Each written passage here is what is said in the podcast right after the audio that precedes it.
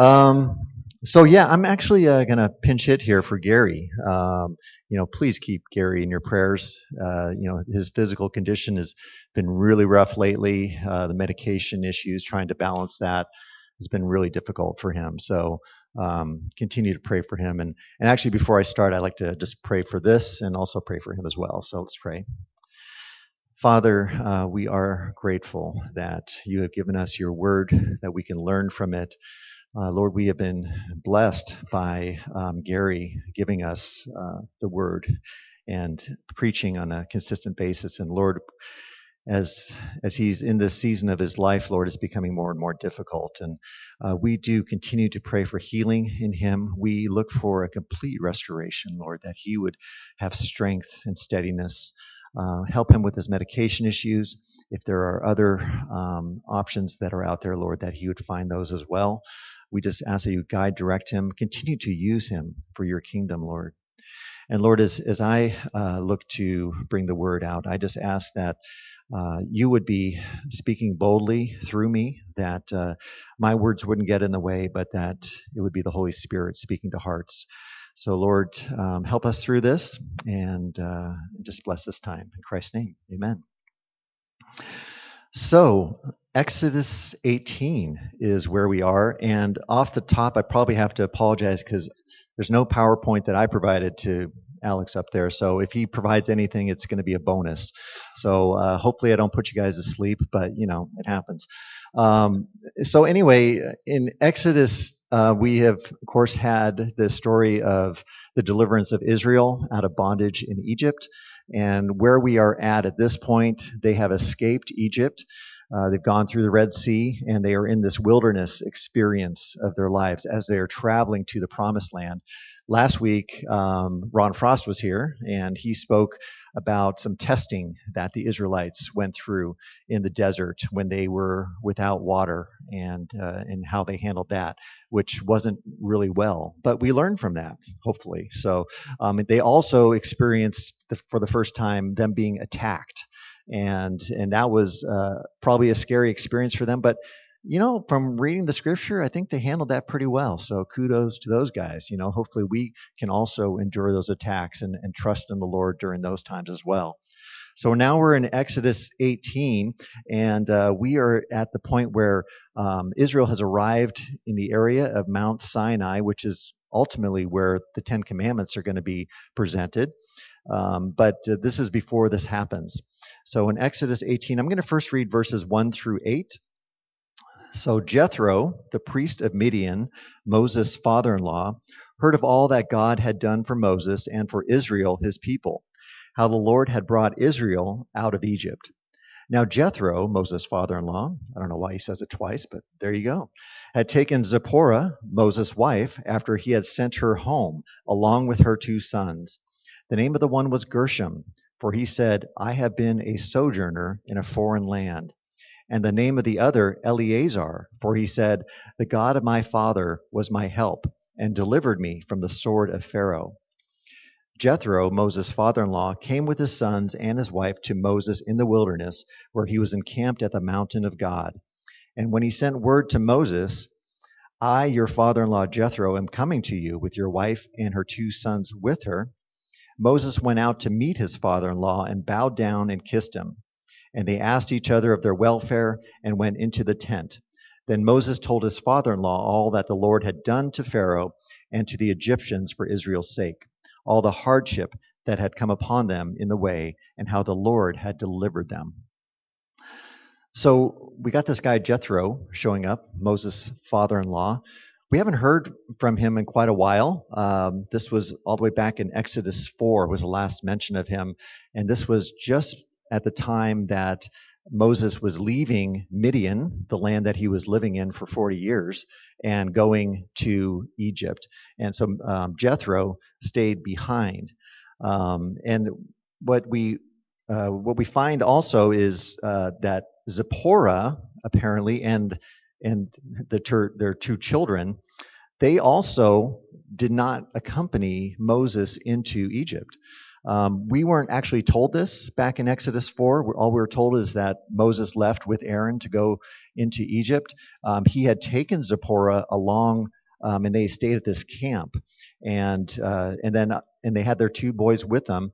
But at some point, we find out here in, in Exodus 18 that Moses actually sent her back with the boys. And we can kind of speculate on that a little bit. I'm, I'm going to talk a little bit about that in a second here. But I wanted to point out also with um, Jethro, we were first introduced to him back in Exodus 2, and he is introduced with a different name. And I don't know if I say it right, but it's Reuel, R E U E L. And the meaning of that is friend of God. And so the question becomes, well, why is he being called Jethro here? Um, and the name Jethro actually means uh, his excellence. So this could be a case like we see in Scripture, I think mostly in the New Testament, sometimes in the Old Testament too, where you have a name given to somebody and then they have another name. Uh, you have Jacob, who was known as Israel, um, Saul, who became Paul. Uh, who else is there? Give me one. Can you think of? Abram. Oh, yeah. So Abram to Abraham. So Simon, Peter, absolutely. So you, you do have those cases uh, of that happening, and, and it's possible that that could be the case. Um, I, I, also want to remember, though, he was known as the priest of Midian. So Midian is this this land he lives in, and um, it sounds from that description that he was in a position of prominence. So it could also be that by calling him Jethro, his excellence, that it's more of a title um, that's been given to him, similar to uh, Pharaoh. If you think about, do we know Pharaoh's name throughout Exodus? We, we never were told what his name was. We just know him as Pharaoh. So he could also be known as his excellence. So whether that is the case or not, um, he does come there with that kind of different name, which is unusual. Now with Zipporah, uh, last time we saw her was back in Exodus 4, as I said. And it was kind of this uh, strange situation that that Greg uh, agonizingly kind of tried to describe to us. Uh, this uh, situation of circumcision that occurred with one of their kids. I'm just going to read that real quick here. Um, Exodus 4:24 through 26. It says, "At a lodging place on the way, the Lord met uh, him, being Moses, and sought to put him to death." So this was a a critical time for Moses. For some reason, God wanted to put him to death, and then we find out why. Then Zipporah took a flint and cut off her son's foreskin and touched Moses' feet with it and said, Surely you are a bridegroom of blood to me. So he let him alone. It was then that she said, A bridegroom of blood because of the circumcision. So with um, as we, are not told which kid this is, by the way, uh, but Gershom was the oldest. So chances are, if both kids were there, uh, that likely it was Eleazar, the, the second kid.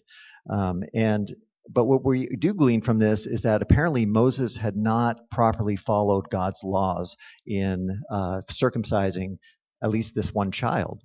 And you know the, the law made it very clear that this was an important thing for the Israelites to do, and it's supposed to be done on the eighth day the, for the child. But for whatever reason, uh, Moses didn't do it, and and I, I kind of just was speculating about this, so I hope you don't mind me speculating. But I think there's some some things that we can learn about, you know, God along the way as we speculate sometimes. So with uh, Zipporah, my thought was, well, maybe she was against it, you know, because she came from this land of Midian, which was actually a pagan land and you know Moses ends up marrying her. We we don't really know what her faith was. I mean, she could have been, you know, she obviously wasn't raised as an Israelite um, because she was not with the Israelites in Egypt. And so I can I just kind of picture that, you know, the first time Moses follows through with this with Gershom and he circumcises the kid, she just looks like this is barbaric. What are you doing? You know, and, and I can see that maybe, you know, when Eleazar comes along, it's like she's saying, hey, you know, you better not do it for, for this child. And then Moses relents and says, okay, I, I won't.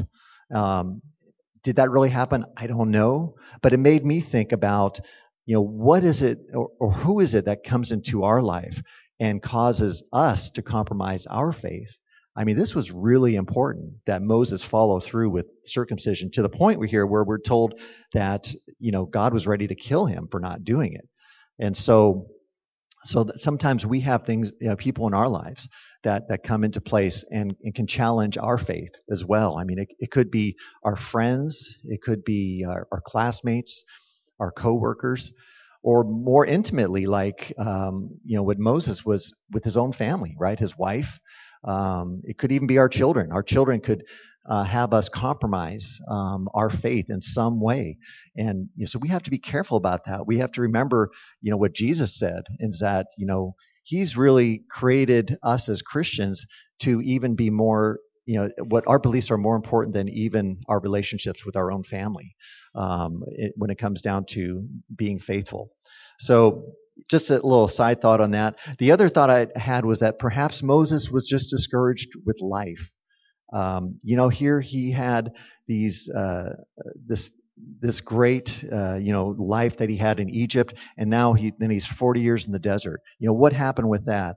Um, part of me th- made me think, well, that wasn't the case. And when I thought about that, I, I looked at the names of these two, um, Gershom and Eleazar, and and I thought, you know, it kind of shows through the names and what they explain in Scripture as being the explanation for those names that perhaps he did have his, his eyes on God.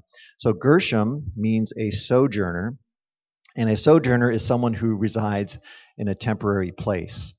So, I mean, Moses' home really was with the Israelites, and and he seems to have carried that over um, into you know even being out in the in this experience 40 years away that he remembered where he came from. So he was a sojourner.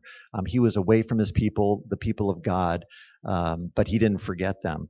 And you know, as Christians, we are also sojourners.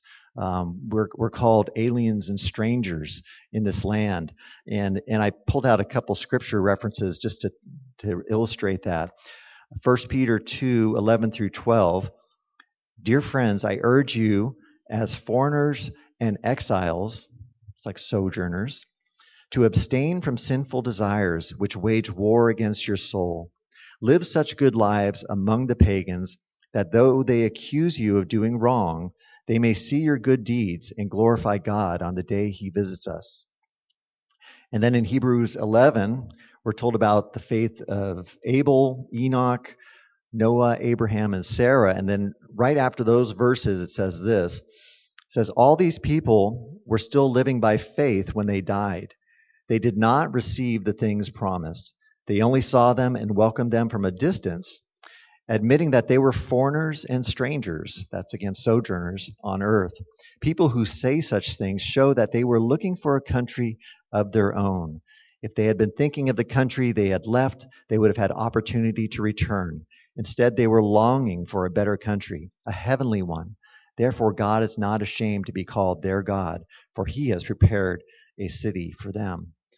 So, us as Christians, we are sojourners here on this earth.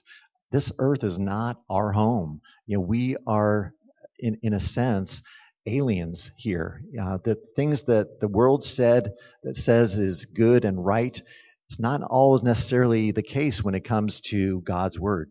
And so we long for our heavenly kingdom. We long for being with our Lord and that He'll make all things right.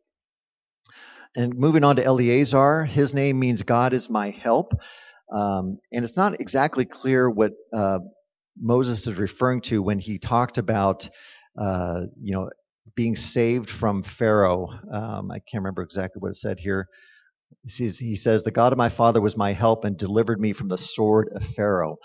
So some there's different opinions on this. Some think that it um, that Eleazar didn't actually get his name until this circumcision experience, and it was in anticipation of of uh, Moses going into Egypt and facing Pharaoh, and that he had this expectation of of being uh, conquering or just overcoming what's going to be before him. Um, others uh, look at this like he didn't get his name till after the plagues had occurred, and then they've been carried through the Red Sea like it like you know they waited till the uh, pharaoh had been thoroughly defeated. Um, my thought was that it was that he may have been just looking at i mean some of the circumstances from his life earlier um, could be his birth right? I mean when he they had to put him in the basket and and he was uh, let go to go down or to be in the river there and then found by uh, pharaoh's daughter there. And you know, that was a, a saving experience because what that was supposed to happen was Moses was supposed to be killed. So he was, in that sense, rescued from the sword of Pharaoh. Or it could have been when he left the land um, after trying to take things into his own hands, which we'll talk about a little bit uh, later. Um, and in that case, you know, he also was delivered from Pharaoh because Pharaoh wanted to kill him from that. So, so there could be that kind of looking back and then looking forward. So I, I bring up those two things, and I know I spent probably too much time on it, but um, just to say that you know it, it seems on the surface at least that Moses didn't forget where he came from, that that he recognized that he was one of God's people, but perhaps his faith did waver because he didn't circumcise the kid. We keep getting back to that, right? It's like, what's the deal? Why didn't you do it? Um, and, and maybe his faith did waver. Um, and and you know, I'm sure, like I said, he, he just kind of wonders, like, well, gosh, you, you had me in this position of prominence in Egypt where I could really do stuff. I was, you know, I, I could influence stuff. And now I'm out here herding sheep. I mean, what good is this? I mean, 40 years out there, that's got to be tough. Um, when we think about, I, I kind of looked at Moses and his cockiness a little bit in Exodus 2, and, and we can kind of see how things changed with him. In verses 11 through 15, this explains where, how Moses was in Egypt. One day when Moses had grown up, he went out to his people and looked on their burdens, and he saw there an Egyptian beating a Hebrew, one of his people. He looked this way and that, and seeing no one, he struck down the Egyptian and hid him in the sand. When he went out the next day, behold, two Hebrews were struggling together, and he said to the man in the wrong, Why do you strike your companion? He answered, Who made you prince and judge over us? Do you mean to kill me as you killed the Egyptian? Then Moses was afraid and thought, Surely this thing is known. And when Pharaoh heard of it, he sought to kill Moses. But Moses fled from Pharaoh and stayed in the land of Midian, and he sat down by a well. So there we see the cocky Moses, and then we see the not so cocky Moses 40 years later. Exodus 3 5 through 6. This is when uh, Moses sees the burning bush and approaches it. Do not come any closer, God said. Take off your sandals, for the place where you are standing is holy ground. Then he said, I am the God of your father, the God of Abraham, the God of Isaac, and the God of Jacob. At this, Moses hid his face because he was afraid to look at God. Now, granted, probably can't blame the guy, right? I mean, if we were confronted with God right before us in, you know, in a visible form, maybe we would react similar. But I was just taken by the fact that he hid his face. He didn't want to look at God. It's like he he kind of knew that, gosh, I haven't been faithful. And now I'm standing here before God himself and I don't want to even look at them. And I, I thought like a comparison type of thing in a small way is with cookies in a cookie jar, right? So if you got a kid and he goes into the kitchen and he goes to grab a cookie out of the cookie jar, and then you know mom says, "Hey, don't eat that. You know you're going to ruin your appetite for for supper." And so, oh, okay, you know, so he puts it away. I mean, he might be a little disappointed, but hey, no big deal. Now, take the situation. If she told him in advance, don't eat any cookies from the cookie jar, and then he goes in there to get a cookie and gets caught, he's going to feel a little different, right? He's not going to be just like, oh, okay. It's going to be, like, oh, I'm sorry. Uh, okay, I, I, was wrong, you know. So I, I, kind of feel this way with Moses that that might be going on. A couple other short verses just to illustrate that. Um, Exodus 3, 10 and 11. So now go. I am sending you to Pharaoh to bring my people, the Israelites, out of Egypt. But Moses said to God, You got it, man. I'm your dude. No, he didn't say that. He said, Who am I that I should go to Pharaoh and bring the Israelites out of Egypt? Who am I? I'm this guy, been meandering in the desert. You know, I haven't even taken care of my own family's business, you know, with this circumcision issue. I mean, there might, I'm sure there's other things that he's thinking of, but, you know, could it be that his faith had wavered in that time and that he, he had just kind of let things fall apart? And it's like, I'm not the guy for this anymore. Um, one more thing, uh, Exodus 4 12 to 13. And here God says, Now go, I will help you speak, and you will teach, and I will teach you what to say. But Moses said, Pardon your servant, Lord. Please send someone else. It's like he just felt this unworthiness to do this. So there might be some of this wavering of the faith that was going on here with uh, with Moses. It could have been a combination of that and and his wife, you know, that influence that she had. It's not really clear, but I, one thing I wanted to kind of drill home with this: we do experience things in our life that don't go the way we anticipate, right? I mean, sometimes we can have this vision of, you know, I, I, really think God's doing this in my life. He's moving me this way. And all of a sudden you find yourself in a totally different place. And you're going, what happened? This is not what I expected. It's like, God, where are you? You know, did, did you forget about me? Are you there? You know, and, and we can question these things. And these can be times of testing. For Moses, it was 40 years. That's a long time of testing. And, and, you know, God doesn't give us something in front of us saying exactly how long it's going to be for our time of testing. And it's just, it's just, it's there and it's in front of us and he calls us to be faithful. And you know, have you noticed also that when we're in these times of testing, God has this tendency of taking us to the brink of our wanting to give up. You know, sometimes we start off pretty strong, going, "Yeah, I can do this. I can, I can handle this," and then it keeps going and going and going ah, this is getting tough. Where are you, God? And and then you finally, you know, you can get to that point of just giving up. And and you know, we need to remain faithful. Don't give up. Stick with God. We don't always know the plan, but stick with Him. All right, going on with our story. I don't know how long I'm supposed to go here. So, all right. Anyway, um, so verses nine through twelve. And Jethro rejoiced for all the good that the Lord had done to Israel, and that he had delivered them out of the hand of the Egyptians. Jethro said, Blessed be the Lord, who has delivered you out of the hand of the Egyptians and out of the hand of Pharaoh, and has delivered the people from under the hand of the Egyptians. Now I know that the Lord is greater than all gods, because in this affair they dealt arrogantly with the people. And Jethro, Moses' father in law, brought a burnt offering and sacrifices to God, and Aaron came with all the elders of Israel to eat bread with Moses' father in law before God.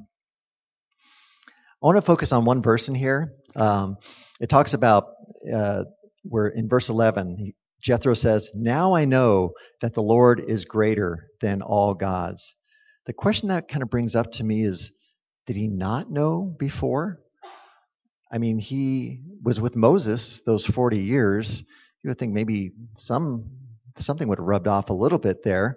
Um, and by the way, the word for it's a side note. So the word for know is yada. Okay, that's yada in the Hebrew. And uh, anyone here ever watched Jerry Seinfeld show before? Yeah. Well, anyway, in that show, they're known for saying yada yada yada. So the question is, uh, was Jerry referring to this word and saying, "I know, I know, I know," I don't yada, so I can't tell you. Well, anyway, um, so we don't know for sure if um, Jethro was having a conversion experience, but I think we kind of have to look at the evidence a little bit. He was called a priest of Midian, and as I said earlier, Midian was a pagan land. So it's very likely that he was a priest for a pagan type of god. Um, and it does seem that he responds to this good news about the deliverance of Israel from Egypt um, in, in, a, in, a, very positive way. And um, let's see here. Uh, and like Moses, I would say, let me see here, one second here.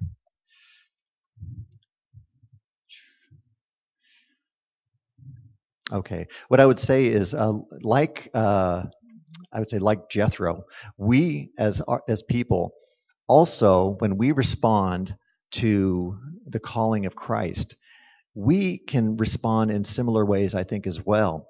And some of the things I, I look at here, um, you know, that there is a calling for this. I mean, we are called to be uh, to make disciples and to create disciples, and in doing that, you know, we are are responding to the calling of God. And we find in the very next chapter, which we'll hit next week, um, there is this section, it says in verse 5 and 6, um, now if you fully obey, excuse me, now if you obey me fully and keep my covenant, then out of all nations you will be my treasured possession. He's talking to Moses here about Israel. Although the whole earth is mine, you will be for me a kingdom of priests and a holy nation. These are the words you are to speak to the Israelites. So they were to be priests interceding for uh, the people the world, bringing God to them. And you know we have that same calling, right? I mean, God calls us in the in the Great Commission through Jesus. He He tells us, you know, go out into all the world and make disciples. You know, and and I think that really it seems like Jethro is just coming to realize who God is. And one note of, uh, one indication of that is in Exodus 18:10. He calls God by the name God called Himself, which is Jehovah, which is unique to the God of Israel. So it's not just like you know praise to the gods or anything. He is specifically looking at um, to God the Father Himself. So um, and I think what he's doing is he's setting aside all other gods. And, and we need to do that, right? We need to set aside other gods. And here's where you say, well, I don't have any other gods. I don't know what you're talking about. You know, I, I, I don't have a little idol in my, you know, in my room, which I bow down to. I don't do anything like that. But I would challenge us that, you know, when, before we, particularly before we come to know Christ, we all have other gods. Uh, we at least have a God that is not the God of Scripture we have a God that maybe is our, our genie in a bottle, or maybe it's our punishing God, or or maybe it's it's a God that just requires us to do all these things to gain his favor. Whatever it is, our distorted view of God is our God. And we can kind of carry that into our Christian lives as well. So we have to be careful of that. And we need to focus on the God of Scripture. So, but he identified with the God of the universe here and the other part that I think what he's done is he God became very personal to him. All of a sudden, it was like I have this relationship with God, um, and and and He is the person who will deliver us, just like Christ is the one who delivers us from our sin, and He's there in our weaknesses as well. And so Jethro is no, recognizing that. And then the other part of that is that uh, you know the fact that he demonstrates a commitment to God in that he immediately starts to sacrifice to um, you know to God, and and he um, so when we commit ourselves to follow the Lord, there is a cost that comes with that. We have to consider that cost and the fact that it's going to require sacrifice in our lives too. Sacrifice for some of those things that we just did naturally in our lives. Um, in this case, you know, there is a cost for Jethro too. He has to bring these things that have value um, for these burnt offerings. And the other part is that when he does this, you have Aaron and these other elders coming alongside. He wasn't just by himself. He wasn't an island. He needed people around him, just like we do as well. When we come to know Christ, it's not supposed to be a solitary experience. It's supposed to be something that we experience all together. And we need that for encouraging one another, um, helping us with our burdens, learning how to love, learning how to forgive, to be held accountable, and really to experience God as we're supposed to experience Him. So all those things come into play. All right, I think I'm in the last section. Um, so let's see. We're picking up in verse 13 here. The next day, Moses sat to judge the people, and the people stood around Moses from morning till evening. When Moses' father in law saw all that he was doing for the people, he said, What is this that you are doing for the people? Why do you sit alone? And all the people stand around you from morning till evening.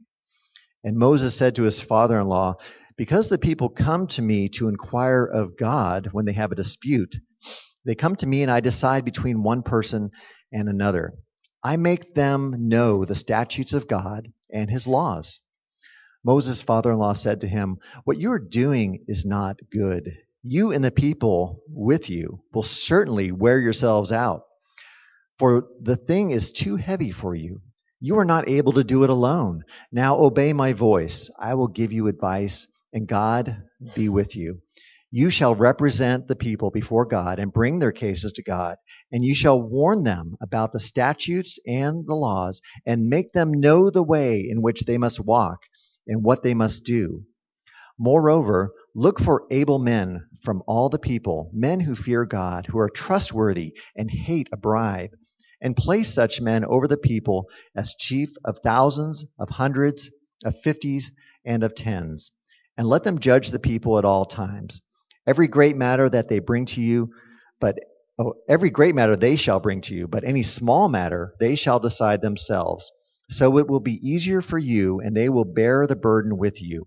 If you do this, God will direct you, you will be able to endure, and all his people also will go to their place in peace. So Moses listened to the voice of his father in law and did all that he had said. Moses chose able men out of all Israel and made them heads over the people, chiefs of thousands, of hundreds, of fifties, and of tens. And they judged the people at all times. Any hard case they brought to Moses, but any small matter they decided themselves. Then Moses let his father in law depart, and he went away to his own country.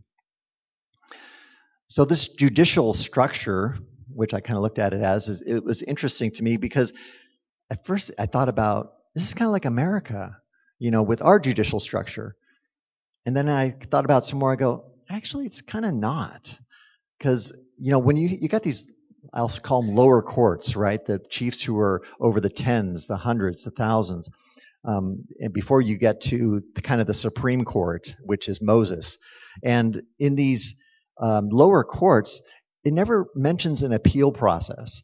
So, you know, like in our courts, we have this situation where the, the case gets tried and then you don't like the decision. So I'm going to appeal to the next court and then see if they give me the right decision.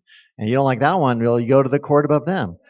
I don't see that happening here. I see it that they make a decision based off of their knowledge. And that really takes some humility, I would say. And it also allows them to say, I don't know the answer. I'm not going to render a judgment on this particular item. And so then they move it up to the next court. So it's interesting, just a little side thought there on, on how they do that. Um, but this was also more than judging. This was also teaching. Because as, as, we see in, in, Exodus 19, verse 16, the second part of that, um, when when uh, Moses is explaining what he does, he says, And I make them know the statutes of God and his laws. And then Jethro himself, he says in verse 20, And you shall warn them about the statutes and the laws, and make them know the way in which the, they must walk and what they must do. So once again, this is another discipleship type of experience which is going on. This is not just judging over things, but teaching these people God's laws and how to operate within God's plan. And, and, so that was very important, particularly important for those that are going to be the ones to make these judgments. They had to know very well what it is to walk in, in God's ways. So once again, we are also called to disciple in the faith. Um, we are entrusted with that same type of responsibility of serving in the body of Christ and um, also, equally important is being Christ in wherever we are, right? In outside of these walls of this church. You know, we're supposed to be that shining light for others as well. And we can't do that if we're not learning and being a disciple and then discipling others as well. So we want to kind of reproduce that. Now, not everyone can serve in the same way. I mean, you got even here, you know, Moses distinguishes, they got some people who have greater authority than others.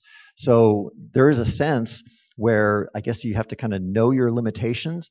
But I caution you on that word limitations because sometimes I think we put up our own limitations as to what we think we can handle or not handle. And we have to recognize that sometimes fear gets in the way of our own um, our, our own things that we think that we can do. So we have to be careful not to limit ourselves.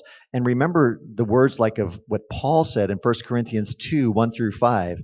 You know, the super apostle, Paul, right? He could do anything. He could, you know, he's gone through it all. He's the big tough guy, the bold one. He's the one that we all model. Well, let's hear what he says.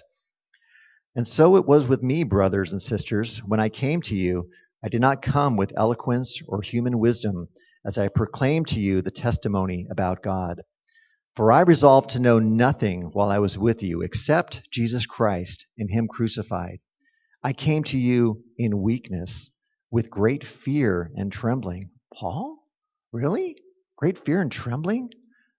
What was going on with that? You're kidding. I thought you, you were so bold. You stood in front of magistrates. The guy was assailed by fears as well, and he needed the courage that comes from God only in the, in the Holy Spirit that's within him. He continues, it says, My message and my preaching were not with wise and persuasive words, but with a demonstration of the Spirit's power, so that your faith might not rest on human wisdom, but on God's power. So we're called as well to be ambassadors for Christ in whatever role that we take here in this church body and also outside in the world around us. And and you know, make no mistake, it's not going to always be easy. I mean, when God's with you, that doesn't necessarily mean it's going to be smooth sailing. You're still going to have to deal with stuff. You're going to have to address fear. I mean, it, you know, uh, the Lord tells us many times uh, to be courageous. You know, fear not. Well, to be courageous, you got to face fear. And that's part of the Christian experience is to put that trust in God that He will help to carry you through that as well. It's kind of like, uh, you know, Pastor, he asked me to be ready to preach today. And uh, what I expressed to him is that, you know, I, I think I can do it, but I'm a little fearful about doing it. And his words to me, I, I'm going to paraphrase, were welcome to the club. So he, you know, here you think you got Pastor Gary week by week doing this. It's not easy. You know, I mean, you, he has to rely on the Spirit within him to give him the power to preach the word as well. So, kind of wrapping up here, um, Jethro recognized that uh, you know Moses, what Moses was doing was good as far as he was serving God, but it was too much.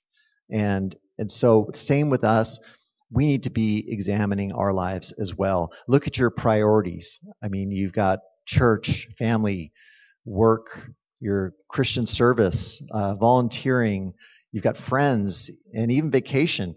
And all these things are part of our lives, and we need to maintain a balance. There's importance in all those things, but we have to have a balance.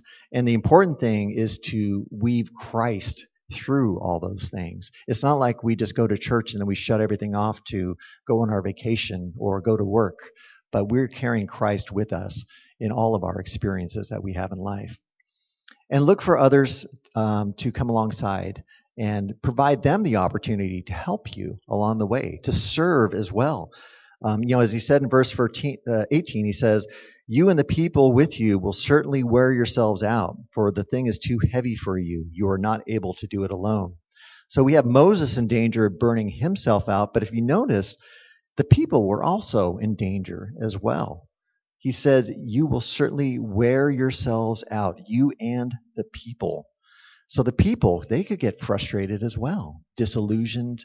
You know, I mean, it's like, wow, why is he got to do it all? And I'm not getting my questions answered. He doesn't have time for me. And all these things where it just, it tells us, make sure we're sharing this. We're supposed to share this as a body of Christ, working together in whatever role we have. You know, we all have important roles in the body of Christ. And so don't overload yourself. And the other thing that Moses did, which was good, is he was open to constructive criticism. I mean, Jethro says, Hey, I got some advice for you, man. And Moses could said, No, no, I got this. Don't worry. Uh, I don't need to hear that. You know, what do you know? You just became a Christian, as far as I know. I mean, you were this Midian guy, pagan thing, and you're telling me what to do? No, it's like Moses was humble. He he listened to instruction. He he considered it, and he took it to heart, and he put it into play. Jethro then leaves and goes back to his land. It uh, appears Zipporah and the kids are sticking around this time.